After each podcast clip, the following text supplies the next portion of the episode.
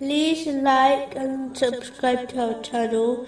Leave your questions and feedback in the comments section. Enjoy the video.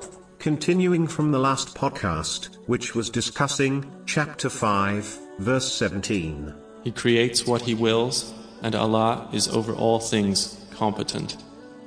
Truly knowing Allah, the Exalted, is Almighty, should prevent a Muslim from sinning. As they should know, there is no way to escape the might of Allah, the Exalted.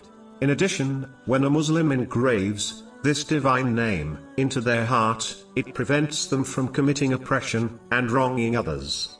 They become fully aware that even if there is no person powerful enough to seek justice from them, Allah, the Exalted, will certainly take them to account and punish them in both worlds.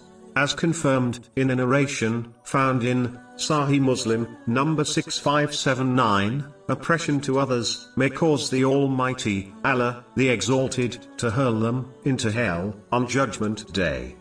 Moving on to chapter 5, verse 18. And say, We are the children of Allah and His beloved. Say, then why does He punish you for your sins? This verse warns Muslims against wishful thinking. A Muslim must understand that they will harvest what they sow. If they sow evil, then they will harvest evil in both worlds.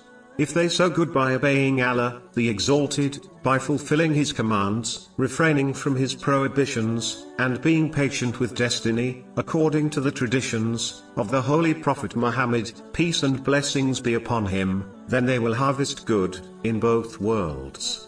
Just like a person who plants an apple tree should not expect to harvest pears, a Muslim who plants evil should not expect to harvest good in the hereafter.